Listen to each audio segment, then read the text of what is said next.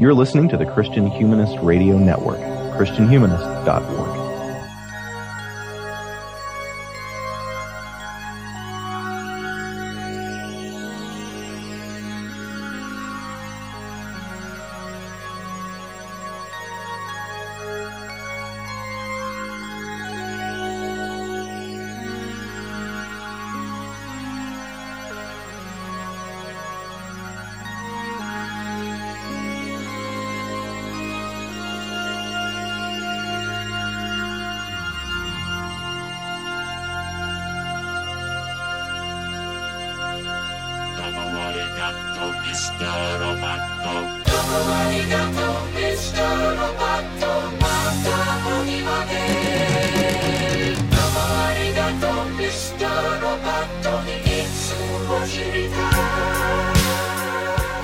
listeners, to episode 31 of the Book of Nature podcast, a podcast hosted by three Christians who work in the sciences and enjoy talking about it. With me today, we have Todd Pedlar, professor of physics at Luther Co- College in Decorah, Iowa. Todd, what's new with you? Uh, well, what's new is uh, that this episode will drop approximately four days after recording, which is a first for us in a very long time. We're finally caught up with our back catalog, and and and uh, uh, here we are, a week away from American Thanksgiving, um, uh, to be contrasted with Canadian Thanksgiving, which happens on Columbus Day. Well, that's one of the nice things about being an American in Canada is that I get to do both. ah, yeah. Didn't even think yep. of that. So, that, right. so you're saying that we're, we're caught up now. So when we're talking about the weather, it'll actually match somewhere in the neighborhood of what the actual weather is.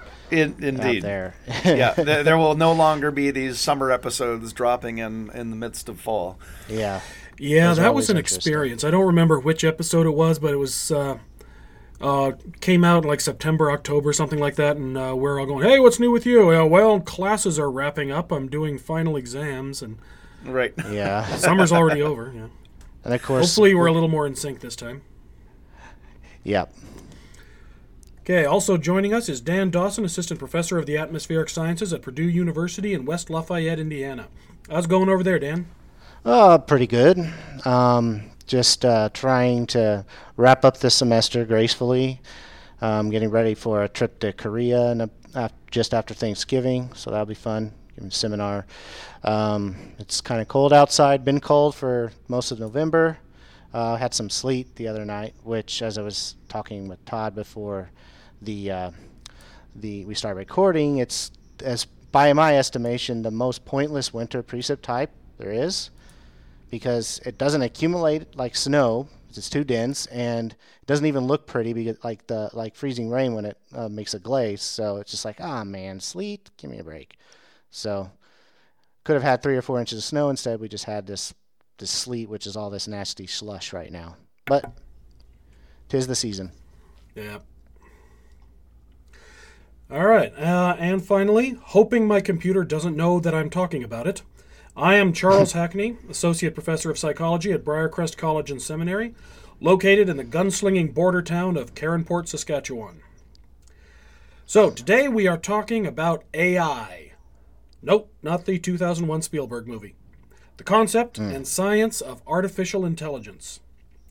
Now, the greatest challenge of this topic is that there is so much out there on AI that any attempt to cover it all would result in us doing a podcast episode larger than one of Dan Carlin's Hardcore History podcast episodes. We could talk about AI in fiction. We could talk about the AI, uh, the economics of AI. Uh, we could compare and contrast uh, machine intelligence and the cognitive science of human intelligence. We could talk about that most frightening of events, the singularity. Tons of possibilities, some of which we may cover in future episodes. Today, though, we're starting off with the basics. So, Dan, uh, how about you get us started with uh, the history of artificial intelligence? How long have we been trying to figure out ways to make machines think like us? Wow. Okay. Yeah. So you you mentioned that there's so much out there. Uh, even when you look at the history, it's just like where do you begin? Depends on how far back you want to look. So as far as like um, true, what we consider not true, but what we consider AI from a modern standpoint, that really began um, in earnest sometime in the mid 20th century. Um, and before I get to that, though, I did want to talk a bit about some of the precursors um, to modern view of or modern definitions, modern um, uh, angles on AI, and it has to do um, with the sort of human perennial human fascination with non-human intelligence and intellect, um, particularly this concept of endowing human-like intelligence uh, to otherwise inanimate materials or constructs and this has been i mean almost every civilization since um, the dawn of civilization has some kind of this concept within it in its folklore um, and legends so a good example would be the, the golem of ancient jewish folklore this is this um, this uh, construct made out of uh, earth that could be imbued with um, rational faculties to um, do the uh, the the uh, the uh, master's bidding. Um, and we talked about this before on the on the podcast. There's also um, another uh, example would be uh, even you can look at uh, Frankenstein's monster from Mary, Mary Shelley as being a, a, a, sort of a proto AI concept in that this was a, a a monster cobbled together from parts and then imbued with its own new intelligence that was not um, related to um, presumably whatever um, it had before um, when it was alive as a human.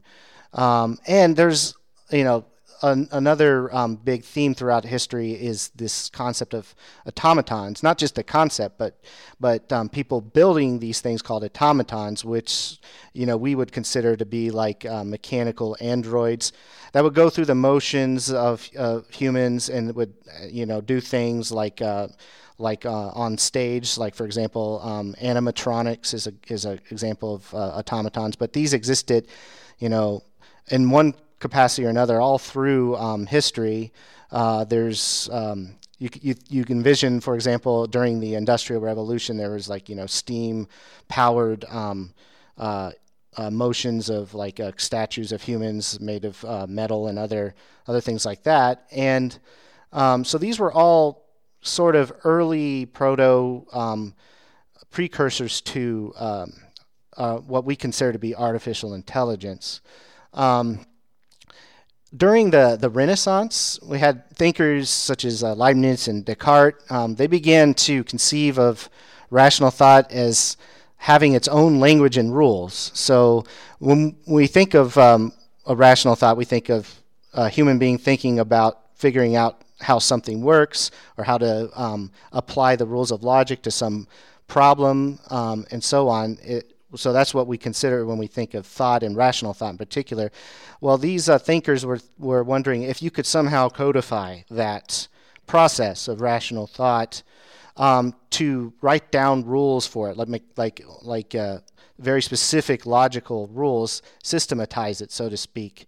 So uh, one um, one of uh, one uh, co- popular concept was like, okay, if we could do this instead of philosophical debates, we could simply sit down and calculate the result of a particular dispute we're having to see which one was correct. This was sort of the idea that, oh, maybe we could do this.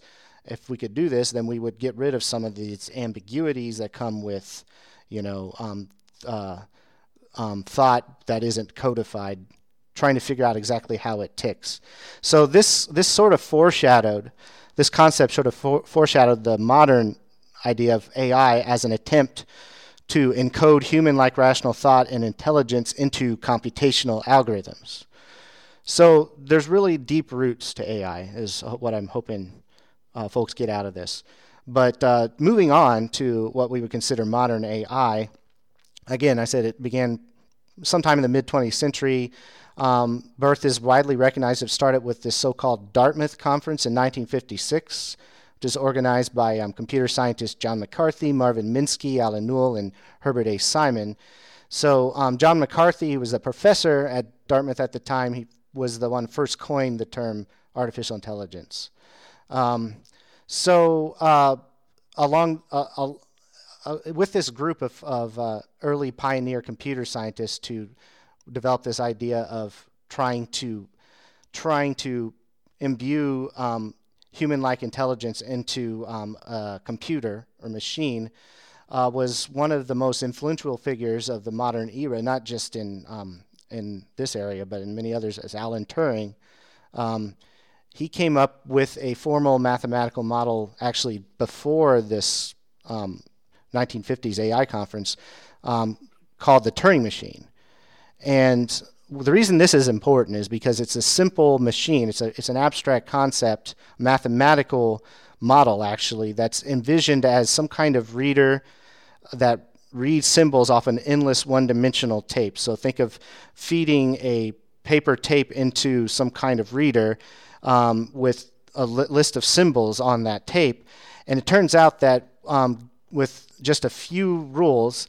Um, that apply to how it can manipulate those symbols and move the tape back and forth, um, you can actually show mathematically that um, any if there's any um, let me make sure I say this correctly here. Um, that any computer algorithm that you can conceive that is actually computable within a certain amount of time, and I'm not going to get into the the sort of the nuances of this because it gets really into the weeds, but any basic computer problem of no matter what complexity or how um, long it would take to compute can be solved by this kind of Turing machine, which was a remarkable result at the time. Um, the thesis um, that, that sort of embodies this is the so-called Church Turing thesis, and we can have some notes in the, or we can have some uh, links in the show notes to more info on this. Um, but another uh, way of uh, the looking at this from the other direction, and this will become important later as we start getting into this um, discussion of what AI actually is a little bit later. Um, so the the Church Turing thesis is okay. Any algorithm that can, that's computable, so to speak, or effectively or computable, can be solved by the simple Turing machine. Um, the converse of that is that it that you can't you can ask whether an algorithm exists that can decide whether a given statement is provable from the axioms of a logical system. So, for example, if you have um, if you have a system, a logic, and you want to figure out, okay, I want to write down all these mathematical postulates, um, and I wanted to be able to decide whether those postulates are true or false with some kind of algorithm. If you ask the question whether such an algorithm exists that is computable, um, which means it would be computable by a Turing machine? The answer seems to be no, that there's no way to solve something like this. So that would be an example of a non computable thing. So, a non computable um, question uh, or problem. And so this, this question of debate actually is raging about what, what, what um, algorithms are computable, what aren't computable, actually is central to what we can, how we think of AI today. Is like, is all human thought ultimately reducible to this kind of computation that we can encode on an intelligent machine? Or are there ways of thinking that humans do that are non computable that by by um, without by even by principle couldn't be encoded in something like this Turing machine? Um, and that's that's a big question right now.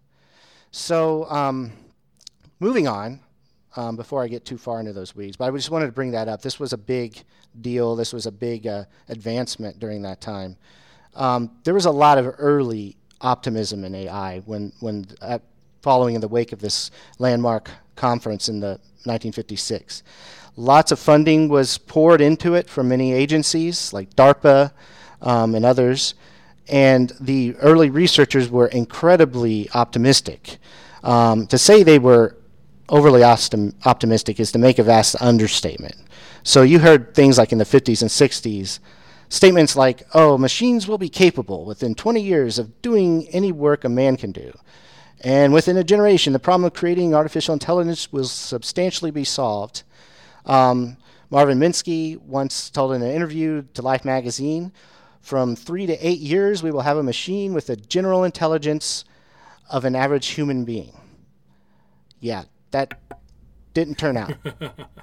um, so to so these well, were not just on off what the. You think about uh, the average human being.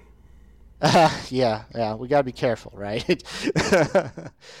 yeah, I mean, the, to say these were off the mark as being widely optimistic is they weren't even in the in the same area code. They weren't even the same continent with what was actually happening and what actually ended up. And so, what actually this was not lost on a lot of the the uh, funding sources. After uh, several years of working really hard to try to realize this dream during the mid 1970s, um, it became obvious that this wasn't going to be as easy as we thought it was. And funding dried up, and we entered what, what is widely referred to as uh, the first AI winter, where it was hard to get funding. Um, there was a lot of discouragement um, about the fact that we weren't making as much progress as we should have been, et cetera. Um, and some of the reasons for that, there's lots of reasons. I'll just list a few of them. One part of it was um, widely thought, okay, we just didn't have a lot of computational resources, which is which is definitely true at that time. There was another problem called the combinatorial explosion problem, which basically boils down to if you have to reason through a lot of decisions as an intelligent agent, um, the more decisions you have to reason through and that overlap each other, it becomes exponentially harder and harder and take longer and longer, more computational and resources to solve that and that just became in, quickly intractable for any conceivable computer to do to emulate what human beings did on a daily basis, making decisions with complex, uncertain information. Um, along these same lines was this idea of common sense knowledge and reasoning, which humans are really good at, but computers still are really bad at. That was something that really was an intract was a problem that wasn't really envisioned. So it was just a lot of um, in, I think if you look at it in retrospect, in hindsight, um, a lot of maybe some impatience, thinking, "Oh, we should be able to do this, and why can't we?" and frustration. So there was some more resurgence of this in the um, 1980s. We had um, some interest renewed with the advent of uh, expert systems. So these were systems. Um, as computing power started to increase, we start to be able to uh, increase the memory of systems. And expert systems are essentially these systems that codify a specific um, domain of knowledge, like everything you wanted to ever know about, um, uh, I don't know, um, uh, copy machines or or something like that, or everything you want to know about a certain um, way of doing economics um, or building a department store, any number of things like that, and uh, you would program machines that would be able to answer questions about these um, in place of a human. Um, and I'm no expert on this, so I'm probably um, oversimplifying the definition here. But these were initially a lot of excitement about these, and like, oh yeah, this is going to be great. This is going to make things a lot more efficient. Um, but then some similar difficulties start arising, where some of these expert systems they couldn't think flexibly enough to answer good um, um, questions, important questions that were asked of them, and even in some cases would give uh, completely nonsensical answers. So funding and interest began to dry up again in the 90s. And then that leads us up to the early part of the 21st century and going on to today, where we've experienced another resurgence, um, which is still gaining steam as we speak. We have made lots of advancements in um, AI algorithms, and I'm going to um, stop there because we're going to be talking about that for pretty much the rest of the uh, of the program. And I'll turn it back over to you, Charles. All right. So we've uh, covered some historical basics. Let's let's uh, cover some uh, conceptual basics. Uh, so Todd, uh, when modern day computer scientists and scholars in related disciplines talk about artificial intelligence, what do they mean?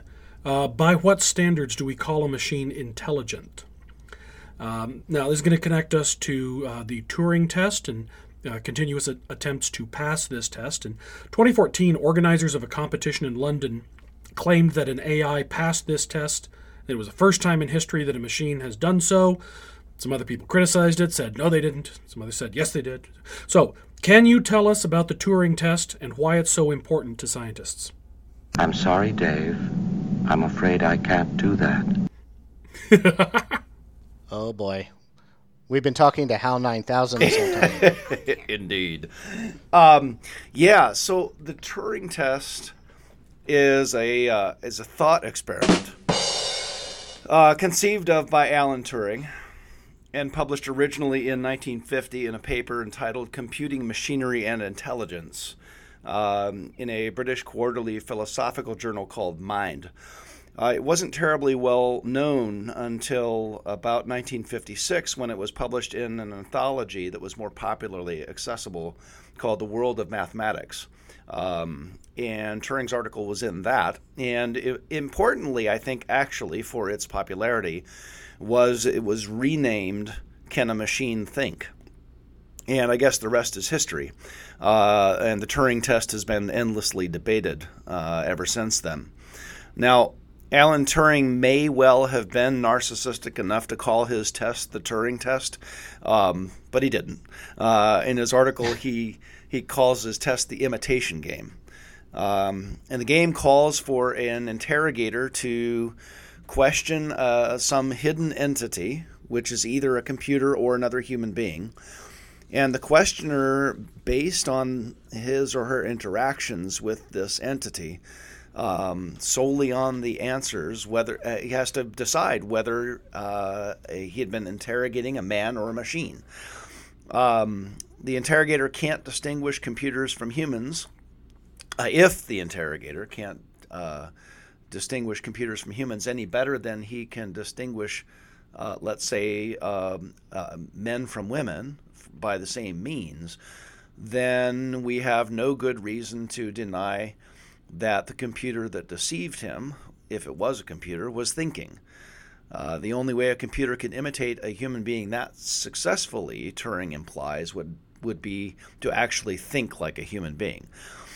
Um, now it should it's got to be said that while Turing's thought experiment was simple and uh, powerful, it's got some real problems. For instance, in the paper, Turing doesn't actually argue for the premise that the ability to convince some unspecified number of observers uh, of unspecified qualifications for some unspecified length of time and on an unspecified number of occasions uh, would justify the conclusion that the computer was thinking. He simply asserts that. Mm-hmm. Um, and we can be convinced of a lot of things that we think are going on, but which are in fact simply figments of our own imagination. Um, if a computer can be programmed to be very convincing to an audience of genuine human beings, all we can really say is that the computer is a good imitator and was skillfully programmed. So I think it's really too big an intellectual leap to say that a computer is thinking um, if it can confuse people as to its own identity. Um, to be fair to Turing, though, I, let me read something from his paper on this point. He says the the original question, "Can machines think?" I believe to be too meaningless to deserve discussion.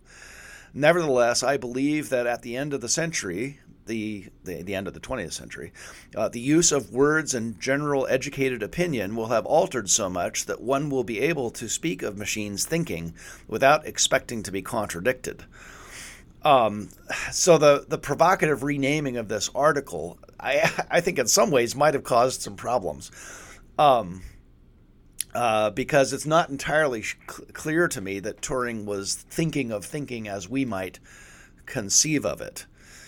Um, but to hmm. continue, uh, one of the things that Turing argues is that a sign of quote unquote thinking is not merely ascertaining the meaning of a question and properly giving the answer, but what we might call responsivity. Um, that that the answer given is attuned to the questioner's way of questioning, and responds in a way that perhaps blends summary with interpretation, as well as some degree of originality, rather than simply being repetitive. Um, Turing's paper presents some kind of silly lines of questioning as examples of conducting this imitation game.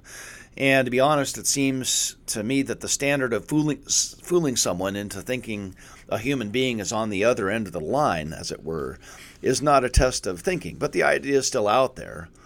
And you know, I think I think the Turing test idea has morphed a little bit.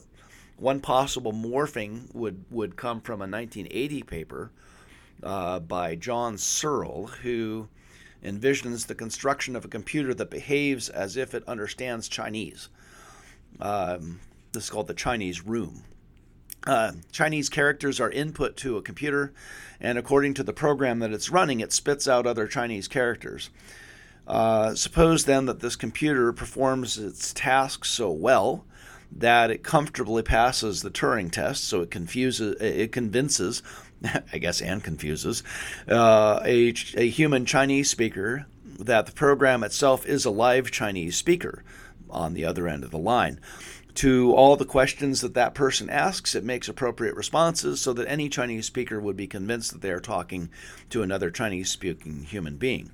The important question here is whether it's fair to say that the computer understands Chinese, which would be an example of what we might call strong AI, versus simulating the understanding of Chinese, which would be uh, deemed weak AI.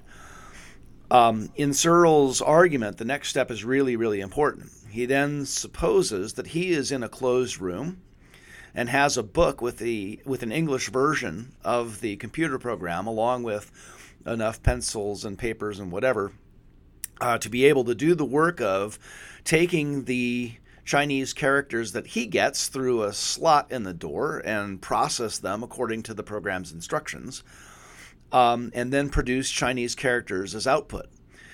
Uh, if the computer had passed a Turing test, uh, a, a, Chinese room Turing test this way, then it follows that uh, you know, Searle argues that he would also pass the Turing test simply by following the computer, you know, the, the computational method that was presented to him uh, to do with the characters what uh, what he did.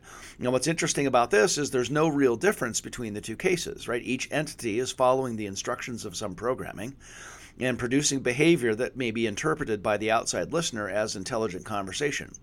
But the intermediary doesn't need to understand Chinese at all for this to work. So the, the computer wouldn't either if Searle uh, is sitting in this room doing following the instructions of the programming can confuse the outside entity without knowing a lick of Chinese, um, there's no reason to believe that the computer really understands either.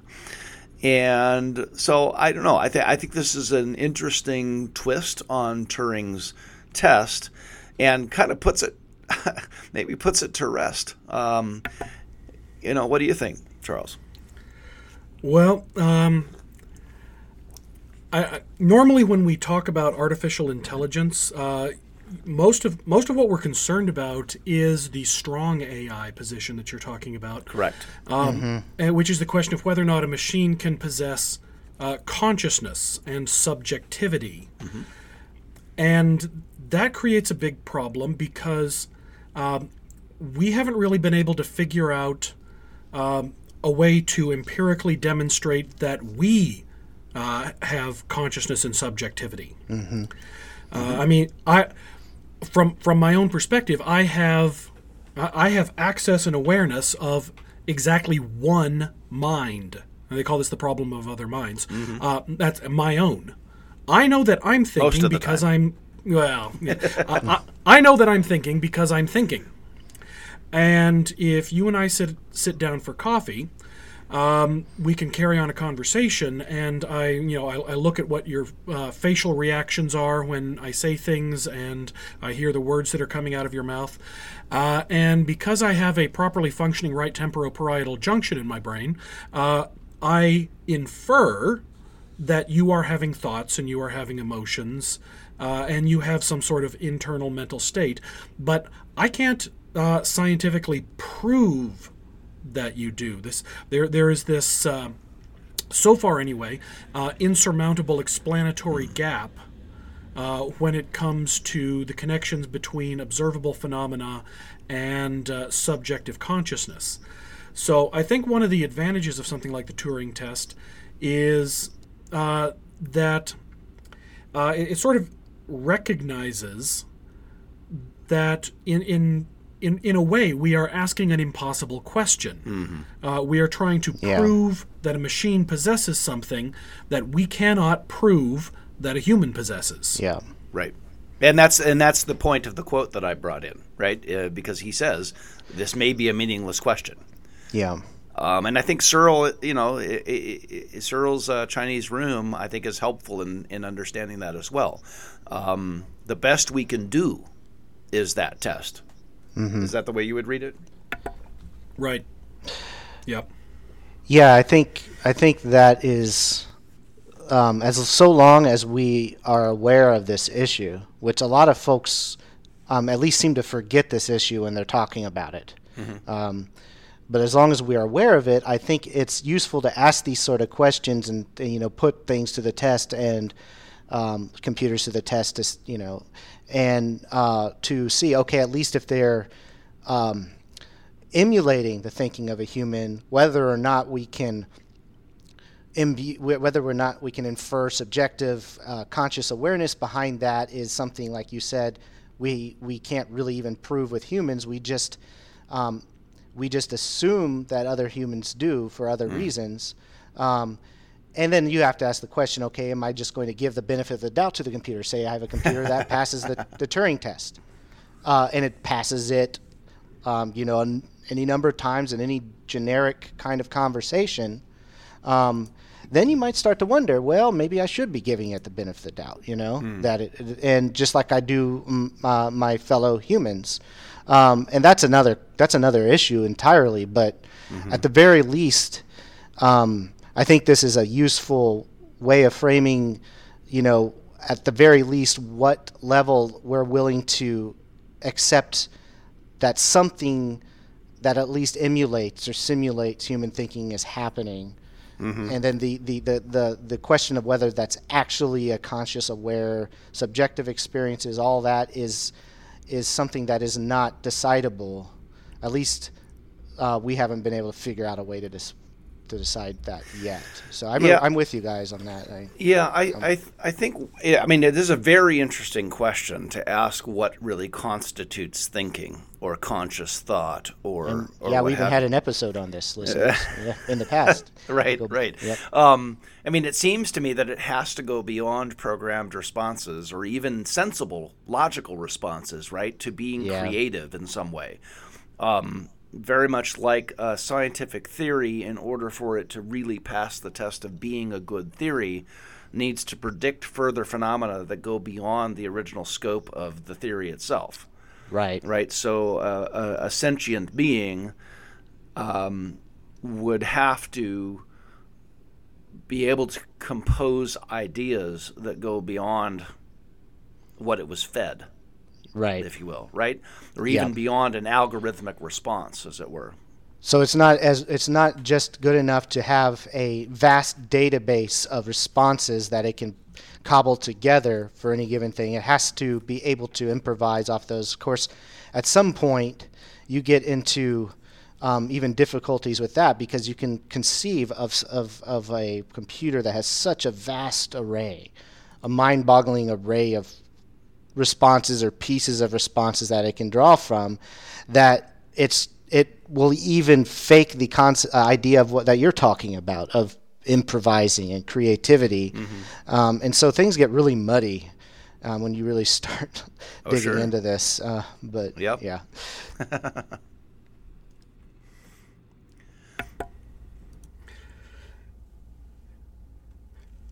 Yeah. Uh, yeah. This is this gets us into some really complicated stuff. So yeah, let's. like I said, we're doing we're we're kind of hitting some basics. So we'll go ahead and move on. Uh, so uh, so uh, hey Siri. Uh, I mean, hey Dan. Uh, let's talk applications. What are some ways in which we already have learning machines doing close, intelligent stuff for us? S&P/TSX composite index went up just a bit to 15,158.82. That's 13.94 higher, or 0.09%. Stop it. S&P/TSX shares of Stop. Siri, I didn't ask that. but you did say hey siri I, I did. I shouldn't have had my phone in the room. Are you gonna keep that in the episode? oh boy we we have to i mean it's classic Yes, worry not. See, the machines are rising up even now. Well, at least they're they're mainly focused on stock markets right now. So apparently, Yes. so I think we're we're, we're good for a while, Pragmatic right? things. Yeah. So um, yeah, to Uh, uh, well, you just demonstrated an example of what we have of of of uh, example of learning machines doing well, at least sometimes intelligent stuff for us. Um, so Siri is a good example. Um, Alexa, these are basically these um, cloud-based um, databases with a um, um, AI layer on top of them that you can literally ask questions for, and they will provide you information there. Um, and the big part of the AI um, that's on that's or I, I should say the AI component, a big part of the AI component of these systems is the speech recognition uh, of, of human beings. So this actually this actually gets into um, a, a, a question you guys were talking about strong versus weak AI.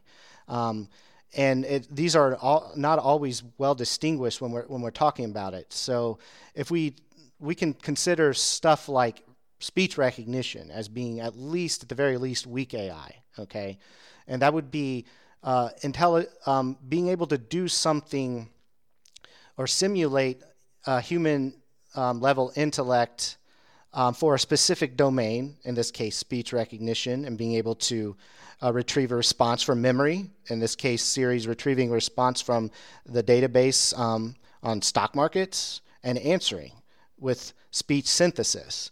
So um, those are all things that humans do and do well. Um, and so, at least in that level, that can be um, easily considered to be artificial intelligence, at least in the weak sense of the word. Um, and that would be without any regard for any need for, or even any need for a um, uh, subjective conscious awareness behind that. So, um, but there's a lot of other, and actually, this, uh, oh golly, I can really go on on this. Um, let me just hold that off for a minute. I'll talk about some of these current other current applications. Um, so, other examples um, are the huge explosion in recent years of so-called machine learning algorithms or deep learning. Sometimes you'll hear uh, uh, that phrase. Um, unless you've been living under a rock, you probably at least have heard that phrase, machine learning, in some kind of context um, in recent years. So examples of this would be things like Google image search. You type in a, um, a query, search for images, and it pulls up images that are related to that query. Like you want to find a bunch of pictures of dogs. Um, it will pull up a bunch of images of dogs and, con- and dog context, dog accessories, etc. Um, sometimes it gets stuff wrong and gives you something that has absolutely nothing to do with dogs. It's not perfect, but they're getting a lot better than they used to be. Um, other examples would be things like the recent um, uh, uh, rash of uh, computer programs that are built to to play um, games like chess and Go, um, and beating grand grandmasters um, handily with one um, bank of processors tied behind their back. in some cases, um, uh, for example, AlphaGo uh, made news recently for um, beating, uh, not just beating, but completely wiping the floor with the the what is essentially the the, the human master, the, the the best Go player that we could find in the entire planet. Well, and more Um, than that, uh, yeah. you know, a winning streak of several hundred games against against uh, the top level professionals across Asia. Right. Yeah. That's yes. Not just point. one, you know, not just one little series against one particular individual, but has never lost. Eh, Right, and to make things even uh, scarier, um, uh, they they upgraded and get, made a new version of AlphaGo recently. I forget what it was called now, um, but that played its older version. Not only did it um, beat it, but it took something like 25 minutes to fig- to learn how to um, play the game and beat its predecessor, which took a lot more training time. So the the algorithms to do this, I may be exaggerating a little bit, but it didn't take very much. It took a fraction of the time to um, learn how to um, not only get to the level of prowess, but well surpass its predecessor's level of prowess um, with almost no time in comparison. and that, that's a testament to um, improvement of these machine learning algorithms. So um, I should explain what machine learning is. I mean, it's it the simplest definition is right in the name. It's essentially machines learning how to do stuff, right? So it broadly refers to any algorithmic system, computer program, or what have you, that learns from experience with data that that that are input into the system. So they can. This this is just a huge, very broad, um, widely um, applicable um, concepts. They can these kind of algorithms can be applied to find uh, patterns in data. Interestingly enough, um, there's different classes of the, of these kind of algorithms. One would be finding patterns in data that we already know are there. For example, um, looking at a bunch of pictures and picking out birds in those pictures.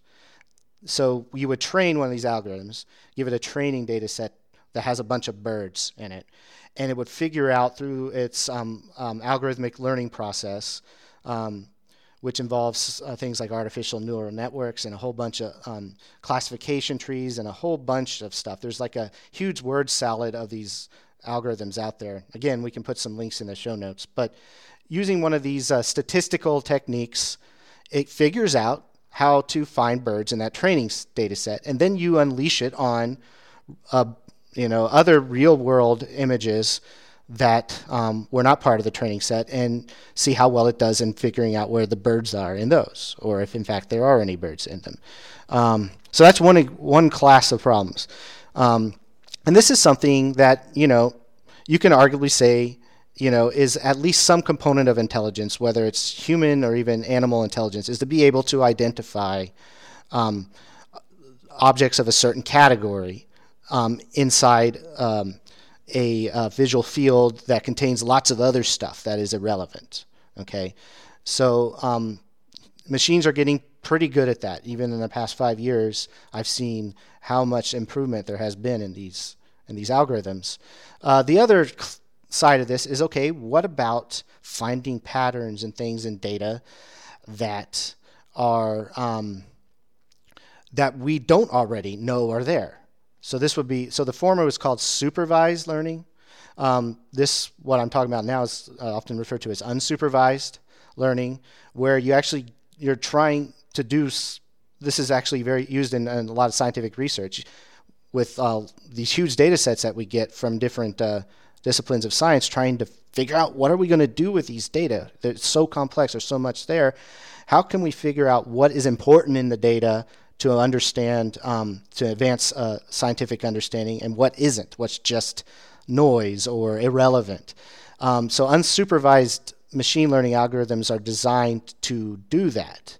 And some of the stuff they can do is, is uncannily uh, interesting, and that they can actually another thing you can do is say, okay, we humans have already found these particular patterns. Now we're going to see if we can machine algorithm that we don't give it the training data of those patterns. We just see if it can find those patterns that we know are important.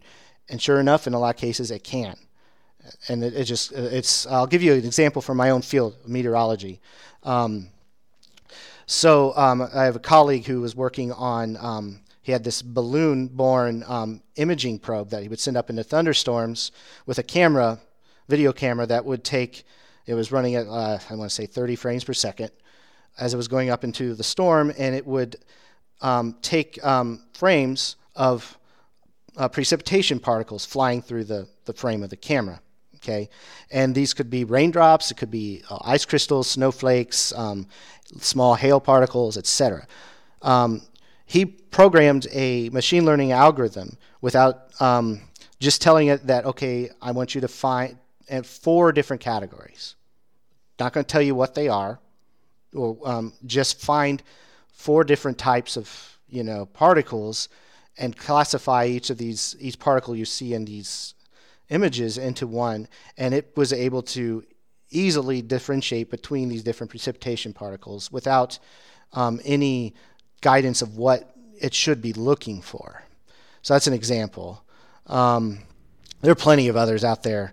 Um, uh, again I, I know uh, mostly from meteorology's perspective. In fact there's an entire uh, conference um, devoted uh, um, to applications of machine learning algorithms to meteorology. So things for, for example, finding, um, picking out uh, rotating thunderstorms in radar output, or radar data, or in model outputs, um, such and or or identifying where frontal boundaries are, things like that, um, or even using, even trying to improve the prediction of these of the models, which historically have been based on theoretical understanding like fluid mechanics even trying to just drive some of these forecasts from purely data driven regressions onto patterns in the data, which again bo- boggles my mind.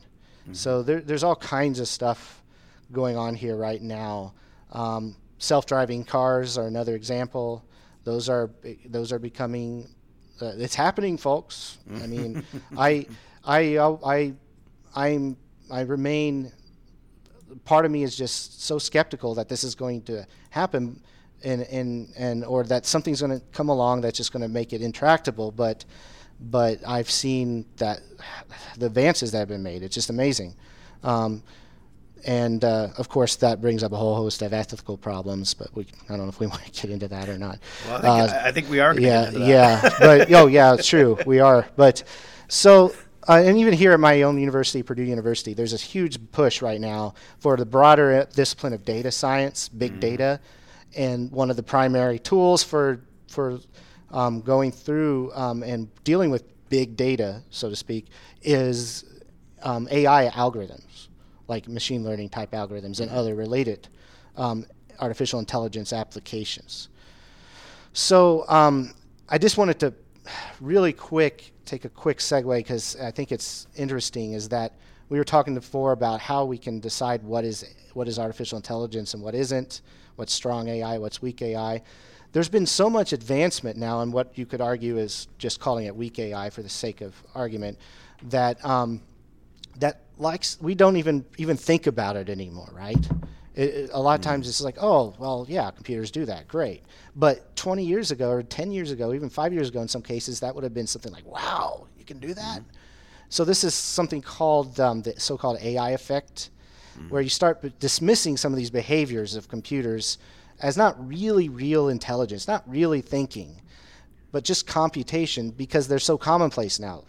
And and it's led to some researchers in the field kind of joking that you know this AI is just simply anything that has not been done yet. You know, we keep pushing the the field forward such that once we've solved a problem that was before a big AI problem, oh well now it's not really AI anymore. We got to get to the next big thing. You know, and anyway, I hmm. that's I just wanted to bring that up. I think that. That that's telling of how much advancement we've been having just in the past decade or so. It is. Anybody wanna add it's anything pretty. to? It's pretty remarkable. I mean, just thinking about in in my own lifetime, which is a little longer than yours. Um, you know, when I was an undergrad, um, we had a central computing system that students could go into the computer lab and use to, you know, to write papers. Um, you didn't have them typically. I mean, some people had them in their rooms, and by the time I was a senior, you know, we had, uh, you know, Apple computers or whatever, and you know, it had a Mac. But you know, the the the sort of big scale computing on campus was housed locally in one in one place. The physics department used it. The computer science folks used it. The mathematicians did.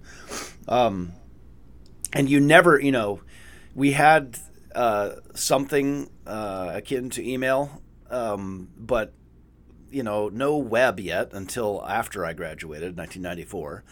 Um, you know, is is three years after I graduated as an undergrad. Um, just, I mean, that's such a blink in uh, of the eye in human history, certainly. You know, but even thinking about it you know what is it 20 it's 25 years right 25 years and and and we are so far beyond what you would even have ever imagined um, in the 90s and certainly who would have imagined this in the in the 50s when when we have the first you know explosion of of, of sci-fi that really uses the robot idea um, you know, it's just it's stunning how fast Yeah. it has advanced. it's it's interesting because in some ways, yeah, like you said, we we haven't, um, we couldn't anticipate some of this, um, the the applications that we've been seeing, um, but in other ways, as as as we as I mentioned back when we were talking about the history of AI, there was this wild wild over optimism about. Um, sort of the what we would consider the generic strong AI um, concept that, that we would, for example, HAL 9000, great example, right? Um, uh, uh, Fifty years old today. yeah, well, not today, and- but this year. uh, so there was a, and this was obviously a fictional um, artificial intelligence um, in the in the Arthur C. Clarke's um, novel 2001, Space Odyssey, and also um, iconically represented by the glowing red eye uh, in the uh, the movie uh, adaptation, and uh, and there was a not this wasn't just a fictional um, um, idea, but there was a lot of researchers in AI and and other areas of science that that honestly believed that we would have something like that by 2001, and we didn't. And so we, I think I think we may have mentioned talked about this before in this podcast is that humans seem to be really not very good at predicting advancements in science and technology. Um, what we in, what we predict doesn't end up happening, like strong AI, generic AI, and um, uh, flying cars and you know stuff like that. Um, but we get something else that's you know arguably in its own way equally dramatic or more so that um, we didn't anticipate. So I think there's a both a there's a tension here between not being able to see um, being amazed by some of the advances around us, and also I don't know if you want to call it being disappointed with that the some of the heady sort of pie in the sky views of the mid 20th century of of where robots would be and, and AI would be as far as matching human intelligence in its in the general sense. Is that Yeah, no, Um, that makes. I mean, if you think about, so I'm. I, I mean, we're getting off track here, but what else is new? Um, you know, if you think about the time in which Clarke is writing, and the time in which, um, uh, you know, the, the that particular story, and there are other stories like it, um, with you know robotic explorers in space and whatever. You know, this is a time when the the our capabilities of astronautics have are uh, completely revolutionized, right? I mean, the, the you know late fifties, early sixties is incredible uh, Yeah. in terms of the pace of development. And Right. you know, at that time, I I believe this is before my time. Uh, at this time, I I am certain that we thought that the you know the sky's the limit. I mean, we're just going to keep at this pace, and if we had kept at the pace that led up to the moon landing, by you bet by 2000 we would have had this kind of thing. We would have been Yep. going out to Jupiter for sure. That's a very good point. I hadn't really thought of it that way. Um, but you know, lots of his, you know, contingencies of history um, came in to to um, sort of swat that um, optimistic view down. But I, I do think you're probably right, at least when, in, in as much as being able to have these uh, missions to like Jupiter and stuff like that certainly could have taken place. Yeah, well, I mean, if you Yeah, if, no if doubt you think about about you know Sputnik to Apollo, Yeah. uh, to Apollo 13 is is 11 years yep. or 12 years or whatever it is. You know, so um, the pace of development there is huge, and it, all you've got to do is linearly extrapolate, and you you got 2001. Right. Yeah, when uh, Asimov published uh, I Robot in 1950, um, he I don't have the exact date uh, right in front of me, but I do know that uh, the stories in I Robot are set in the 21st century, uh, when the the narrator is is a robot psychologist who travels to all these outposts and mining colonies and space stations and things like that uh, to have face to face conversations with sentient robots. So yeah, face to face. Yeah. face to face. Well, we, we built faces so we could have face to face uh, discussions. right. Yeah. Well, um, yeah, looking at the time, uh, we'll um, move on a little bit. so it is my turn, and uh, yeah, I'm going to pick this up with uh, some ethical uh, considerations, and there there are a ton of them. Well, again, I, I guess the recurring theme for this episode is there's too much to talk about. Uh, I mean, if we do create a generic strong AI, what moral obligations do we have to that thing? Uh, when do we apply the term person with all that that entails? Um, now, I'm going to kind of go from the other direction, and there is an Asimov connection, so there's it works. Um, I'm going to talk about the question of programming morality into machines. Can we program a machine to be moral? Uh, and if so, how? so, uh, for my specific uh, topic, I'm going to narrow this down even further. Uh, I'm going to, let's talk about AI on the battlefield. Now, we already have automatic weapons systems such as the Phalanx ship defense system. Uh, once activated, it fires autonomously. Uh, we've got the Predator drone, which is remote con- remotely controlled. Uh, Samsung produces a security guard robot that comes with optional shotgun. Uh, now, in 2007, the U.S. Department of Defense issued a 25 year plan for increased use of unmanned systems in combat. Kind of pushing back against that, in July of this year, representatives from 150 tech companies signed an agreement not to produce killer robots. Nevertheless, we face the possibility that we could soon see robots in one form or another actively engaged in battle, targeting and killing human combatants. And this by itself creates ethical debate. Should we roll out autonomous battlefield robots with lethal capacities, or should there always be a human mind there making the kill no kill decision? Now, if we do go ahead with autonomous battlefield robots, um, who's responsible for any war crimes that they commit? And how do we stop them from committing war crimes? So that's the question I'm going to talk about for a minute here. Um, how do we program moral judgment and behavior into an AI? Now, Ronald Arkin, uh, a computer science professor at Georgia Tech, uh, he argues that it is in fact easier to make robots avoid war crimes than humans, since the variables that influence human decisions to engage in war crimes are not present.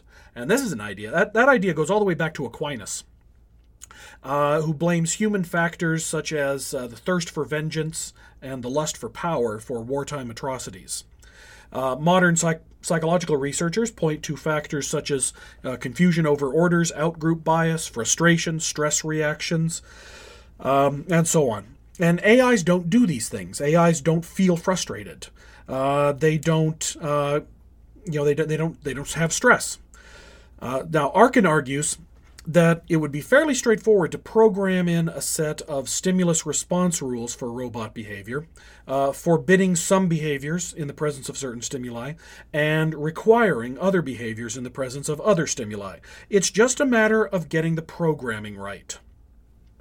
And computer scientists uh, Konstantine Arkoudas and uh, Selmer Bringsjord at Rensselaer Polytechnic Institute over in New York, uh, they claim that we could develop a complete deontic logic system for robots. Uh, they say uh, deontology, so that's rule based ethics, uh, can be represented in computer language, including formal proofs for the implementation of general principles in specific situations, uh, classifying behaviors as obligatory, permissible, forbidden. Uh, and of course, this idea of programming moral rules is not new.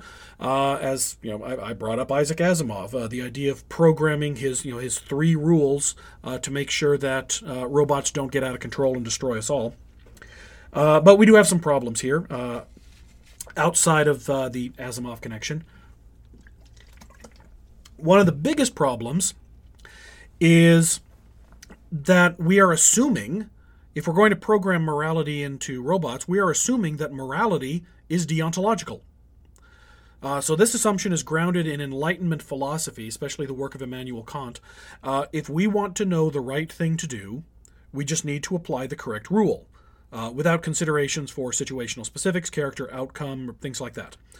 Um, but this approach to moral philosophy has been assaulted on all sides for quite a long time now, uh, especially by theorists who argue that the real core of morality uh, is not rule based uh, rational analysis, but uh, moral emotions. And we don't know how to program guilt or sympathy or anything like that into AIs. Uh, and of course, we also have the virtue ethicists who say that uh, the core of morality is not about uh, mindlessly following rules or calculating uh, outcomes, but about being a particular kind of person wise, just, courageous, loving. Well, that's more stuff that we don't know how to represent in programming language. Uh, so, well, last bit, and then we'll you know keep moving on. Uh, so, I'm, I mentioned the question of who to blame when robots do something unethical. Uh, and Robert Sparrow, a philosophy professor at Monash University, has talked uh, talked about that. Uh, Sparrow claims that um, the biggest problem is that if a robot commits a war crime, nobody is really to blame. Uh, the designers didn't do it. The programmers didn't do it. They're not to blame. Uh, the commanding officer who ordered the system's use is not to blame for the specific action. Uh, and since it's just, you know, since uh, it lacks moral agency and responsibility, the machine itself is not responsible. So, in Sparrow's uh, view, this makes any use of killer robots morally unacceptable, uh, no matter what programming we put into them. So, yeah, so can we program machines to be good?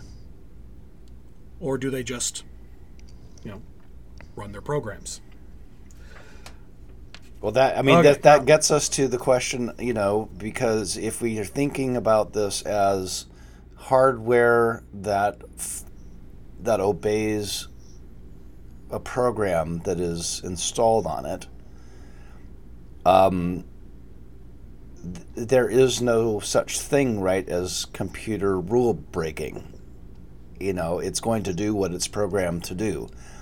So, in order to get to the point where you might break rules that you might impose, it has to already have crossed that threshold, right, of intelligence, I guess. Yeah, I mean this this gets to the whole. I mean, this opens up the whole can of worms about um, whether we are ultimately responsible for our actions. You know, no, I mean this is the same. It, it's the same kind of question about whether um, how do we determine whether um, you know AI or, or machines are consciously aware and have subjective experiences that we were talking about earlier. I think this is a parallel problem. I mean, like like we said, we can't prove that humans have that. And in the same way, there's the uh, and we've touched on this before in this in this podcast is that there's a question of you know if we don't have this you know free choice that is you know you know I don't want to go into all of that again, but um, I think you know where I'm going here. It's just like how uh, to what extent in what sense are we responsible for our actions morally or otherwise and if we have a hard time identifying that i think all of us agree on this podcast that we are indeed responsible um, for our moral, moral actions. But the question isn't you know if we are or not but and to what extent and how do we determine that? And if we can't we have a hard time understanding amongst ourselves what that looks like. How can we come up with a way of determining whether a, a robot, an intelligent robot, even if we agree that it that it ha- is exhibiting a, um, artificial intelligence, whether it's responsible or not. So it's just it, it, this is all wrapped up together. I think it's it's there's no. I mean, yeah, I think you know what I'm what I'm saying. Hopefully, It's a big fat hairy deal, is what it is. yeah, right, right, is. yeah. Well, and it extends. I mean, you know, well beyond battlefield robotics. I mean, um, then when you were talking about uh, expert systems, uh, the the expert system uh, research that uh, I have any familiarity with is um, the attempts that were made to uh, create uh, medical diagnosis expert systems. Yeah, yeah. Um, you know, but can we hold the AI responsible for a misdiagnosis? Um, you know, you, can you sue a machine for malpractice? And if it's an AI and it's uh, not, you know, uh, if this is a, a learning machine, so it's producing outcomes, um, you know, the beyond the initial state that it was programmed into, can you know, can you sue the programmer for malpractice? You know, yeah, it uh, it gets it gets thorny really fast. Okay, um, move moving on a bit. Yeah, so yeah, this it's complicated. So, uh, Todd, you get the last issue. Uh, what about a Christian perspective on AI? Uh, does the attempt to create artificial minds carry with it theological implications? So I, I think it's amusing that this is the last question because it's it's a Pandora's box of epic proportions, right? You know that, Charles. Yes, I did. Yeah, so it's it's it's good that you say a Christian perspective because there definitely isn't just one. Um, you know, you've certainly got some who definitely argue that AI is our present age's Tower of Babel, getting too high and too mighty for our own good. Um, and on the other hand, there are others that certainly argue that it is within our rights as creative image bearers of God to create things which have positive benefits and potential. And certainly, AI, in its broadest sense, has great, great potential for good. Um, so, I, I guess one of the things that comes to mind as I think about this question of of, of how Christianly to think about this. Um, a Christian worldview recognizes the um, the ontological reality of creation um, and the value of physical reality. Um, the Word made flesh is is is Jesus Christ, right? Um, who in His incarnation reveals the value that God puts in physical reality and humanity. Um, in the book of Revelation, uh, we have the new heavens and new earth. That's not we're not going to be disembodied spirits floating in the ether, but um, the resurrection of the body and the life everlasting is what is, is what the Christian church looks to. Um, so a Christian perspective has to account for that reality, um, as well as that uh, which extends beyond that physical reality to include the spiritual realm. Um, so, with that ontological starting point, uh, you're going to reject the reductionist tendency that humans are just simply complex biomechanical machines, um, while at the same time uh, still affirming the value of the physical world. So, supposing we were able to create beings that not only pass the Turing test, um, but actually seem genuinely to be thinking. Um, one of the biggest things to me that it, it seems to me that, that we have to recognize is that even if we're able to create intelligent, in quotes, intelligent machines, we're not able to give it a soul. Um, regardless of how much we might be able to do, we can't make something that is, in fact, the image of God. Um, so there could be something that is in every way, every observable way, um, human like, but not human because the definition of humanity is, is in, involves both body and soul.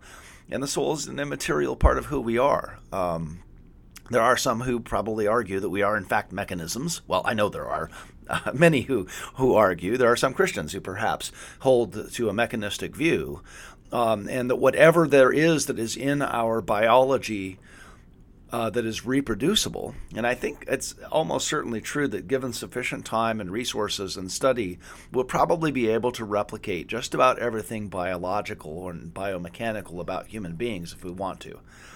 Um, such mechanistic thinking folks might that very well argue that the soul itself is mechanism, is somehow contained in the biological. Um, And so that if we actually do create copies of human beings, then they will have souls. Now, I think there's massive problems with that point of view, but I, you know, if one believes that the that the human is simply neurons and and and everything uh, that in, in, encases the neurons, um, uh, then then yeah, we'd we'd have a dilemma uh, uh, if if in fact there is there are soul bearing beings that we have made. Um, hmm you know but i but you know i i do not believe that it's justifiable to hold that the human being is purely biomechanical electrical uh, signals and, and physical matter um, and so you know i would i would i would tend to to side with the point that i that i'd previously made that even if we could reproduce everything on the physical level we still aren't making we aren't making things that we would call human we aren't making things that are going to present those those uh, those theological problems. Hmm. Um, but I think it's it's worth it's worth thinking about. You know, it's int- it, go ahead, Dan. No, no, I'm I'm. Go ahead. I I I, I, want to he- I want to hear you finish your thought. I, well, I did have something no, I wanted so, to bring up. Yeah, so I, I'm I'm thinking. You know, one of the things that's really kind of interesting in recent, one of the current threads in in in in research um, into the mind is that there, um, at least some are arguing that there is no self there. There's no you. Um, that it, mm-hmm. in some sense is a, a, a some kind of illusion, uh, illusion of um, that emerges out of this mess of neurons that we are. Well, who is it that's being fooled then? that's the that's the question I always ask to folks that hold to that. Exactly, exactly. But, um, you know, it's interesting that there are you know there are researchers out there who are approaching things from this perspective, um, which is the logical extension, right, of of their mechanistic view of human reality. Um, so yeah, I mean, I I've got a host of other issues that arise out of AI that are that have a Christian flavor. We could talk about you know things like the ethics of work.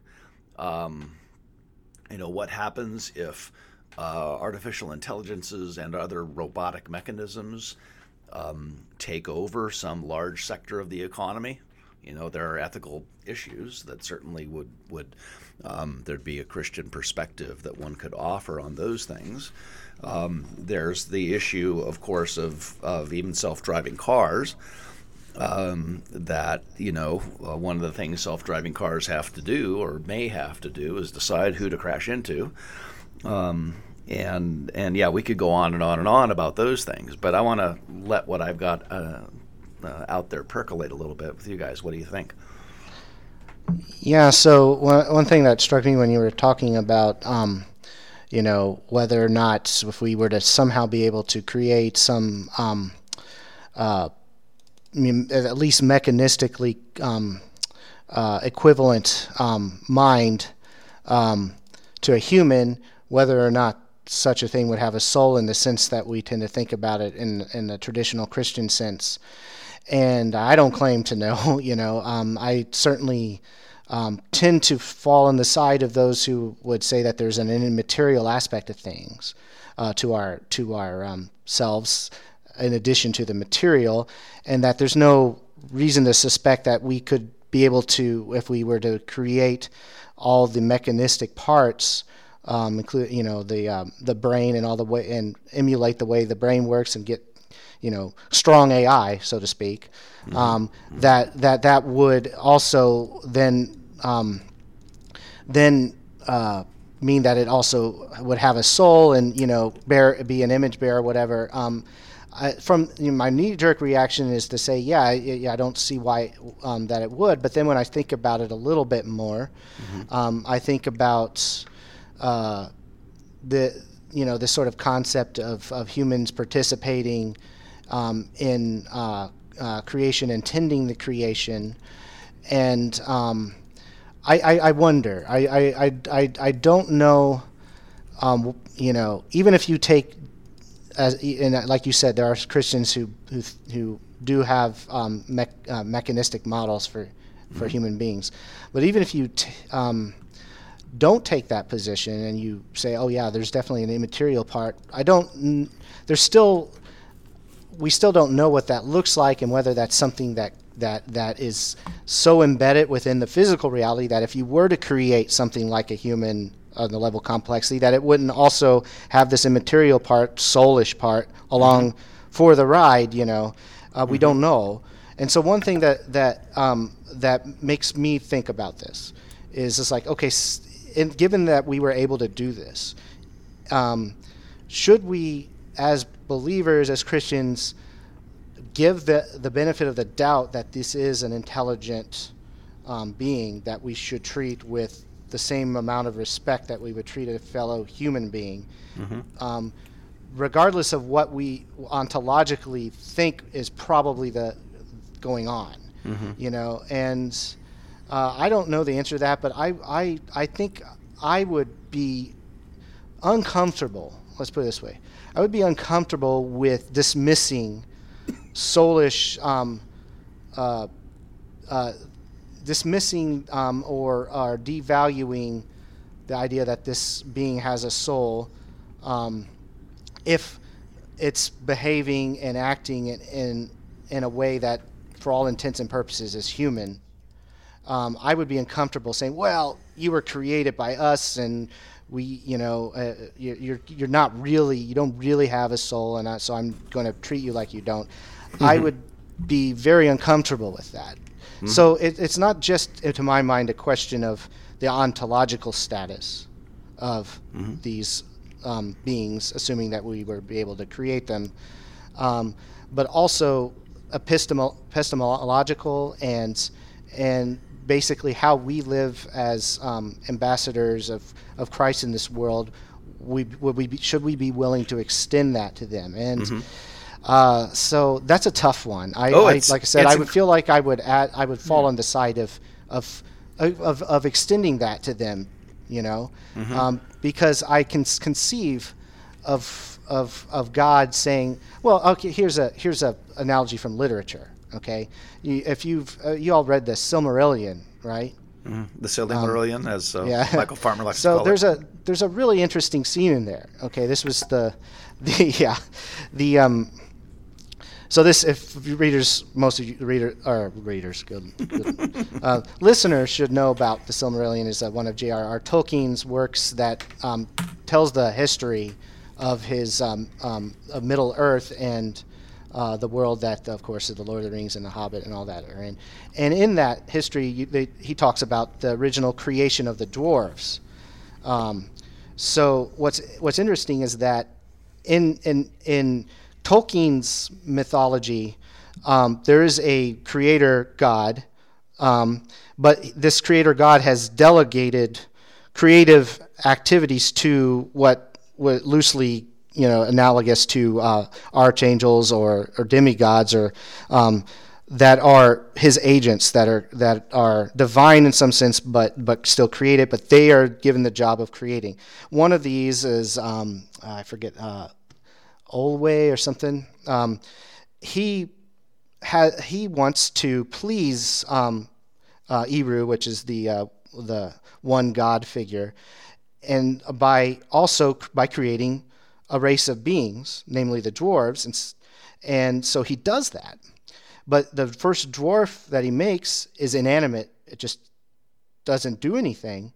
Um, and then suddenly, um, Eru shows up and says, "What have you been doing? You know, I, I'm you, you're too early. I had a plan here. I was going to create um, the elves and humanity in my own due time, um, and you've kind of jumped the gun, and you didn't know what you were doing because you you didn't have, you know, my all my full essence and plan, and so of course, um, always, um, if I'm getting the name right, uh, somebody please correct me, um, uh, is, like contrite and says, "Look, I just was trying to, you know, follow after your creative spirit here. This was this was what like a child, um, you know, creating something that he wants to show his his his father, um, and say, "Aren't you proud of me?" You know, and of course, Eber's like.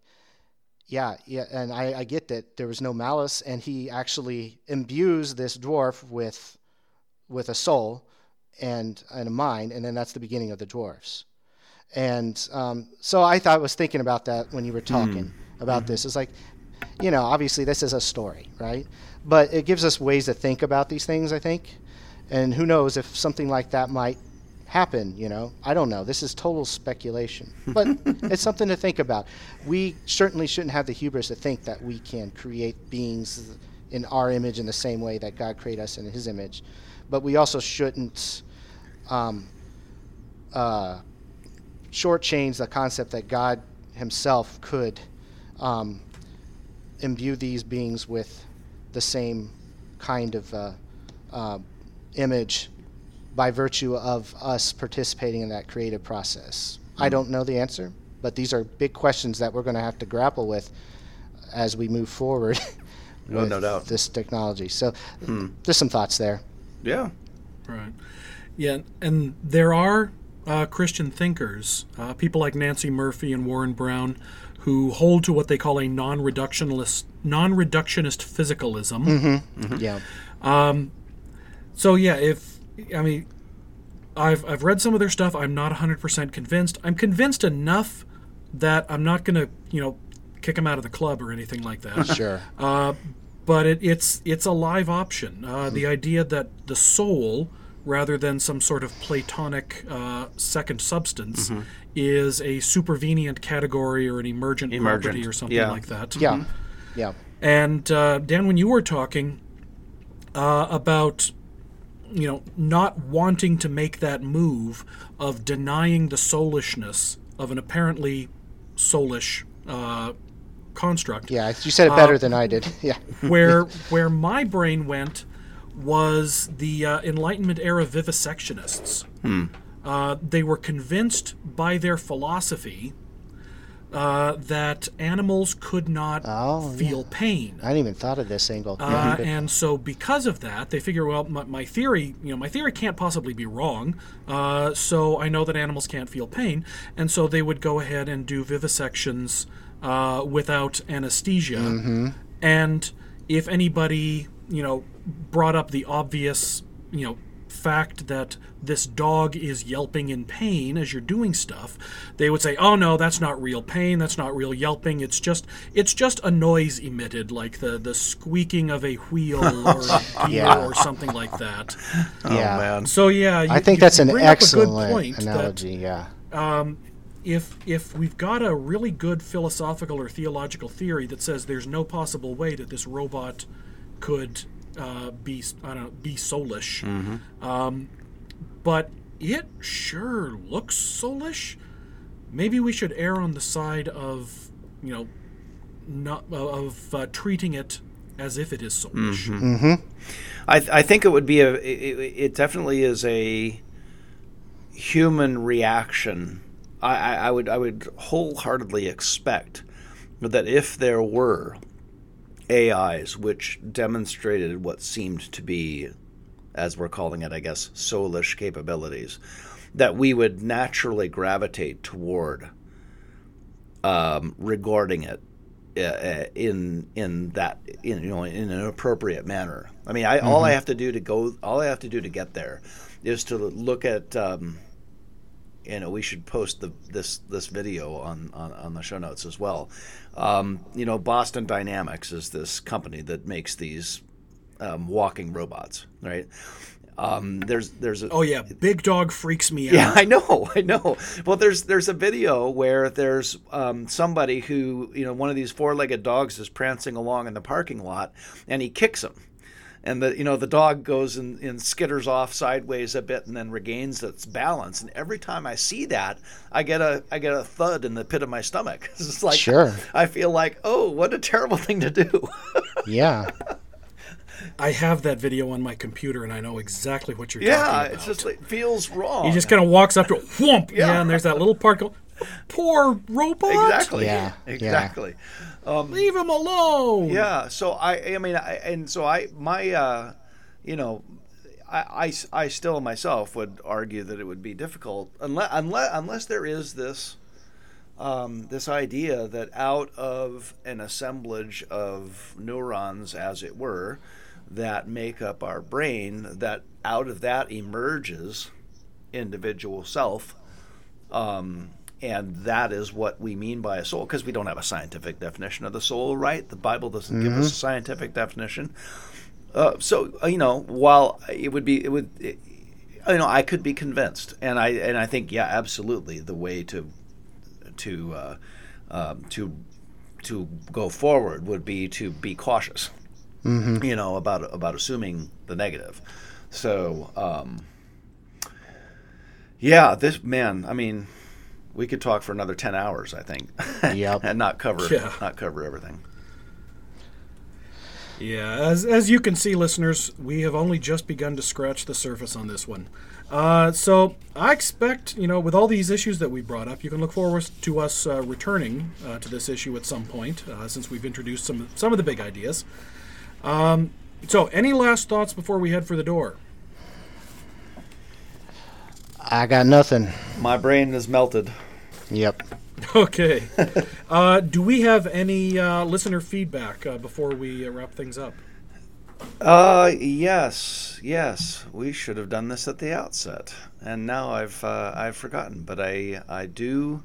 Uh, we definitely had. Um, uh, boy, I closed my Facebook page. Um, It's all right. We'll get it next episode. we'll get Sure. it next episode. Sounds Listener, good. whoever you are, Mark fret not. Olivero. Mark Olivero is who it is from Facebook. Um, Said he appreciated the uh, the arrival episode, uh, which was posted uh, a while back, and was curious. Um, uh, apart from free will, which we talked about in that episode, are there any other theological categories that Chiang's world presents us with uh, means of thinking about? And I think Charles, maybe you could uh, tackle that uh, uh, that Uh, item. yeah, I'm, I mean, certainly I, I can't present any answers uh, to any of these, but there are some possible areas of thought that this does bring up. Uh, one of the first ones that uh, you know comes to mind is uh, the question of time. Um, you know, for listeners, if you don't remember the arrival thing, uh, go go back and listen to the episode.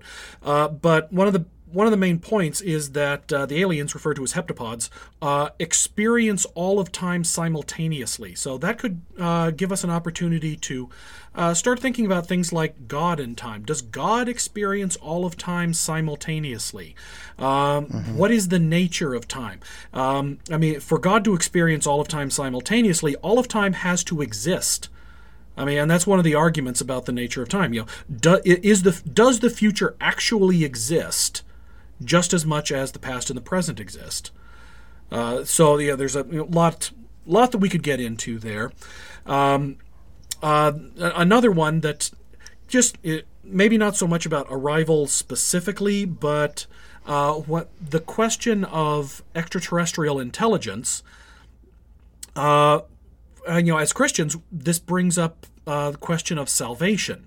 Uh, do do you know, if we come across intelligent aliens, do they need to accept Jesus as their personal Lord and Savior? Um, did are, are they in fact fallen? If they're not fallen, what are they doing hanging around with us? Um, if they are fallen, did God provide uh, some form, some, some means of redemption for them?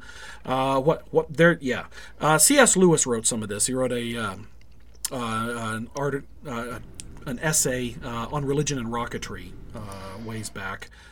So yeah, uh, yes, there's there is a lot more that we could be saying. I think we probably need an episode on time. That's another one Yeah, we'll chalk up for a future uh, uh, a I future like podcast. I like that idea. Will we have time I to do it uh, though? I don't know. No, wait, that's the thing. I, I will chuckle as I'm scheduling it. Okay. Yeah, ha, ha. All right. So speaking In of future episodes, I believe that uh, uh, we had discussed uh, what we're going to talk about next, and it is going to be comets. Uh, so, listeners, uh, if you have any feedback, uh, if you have any requests for episodes, find us on Facemail, uh, Facebook, or email us at bookofnaturepodcast at gmail.com. Uh, so uh, next time we you can uh, look forward to us uh, talking comet things. The Book of Nature is a production of the Christian Humanist Radio Network.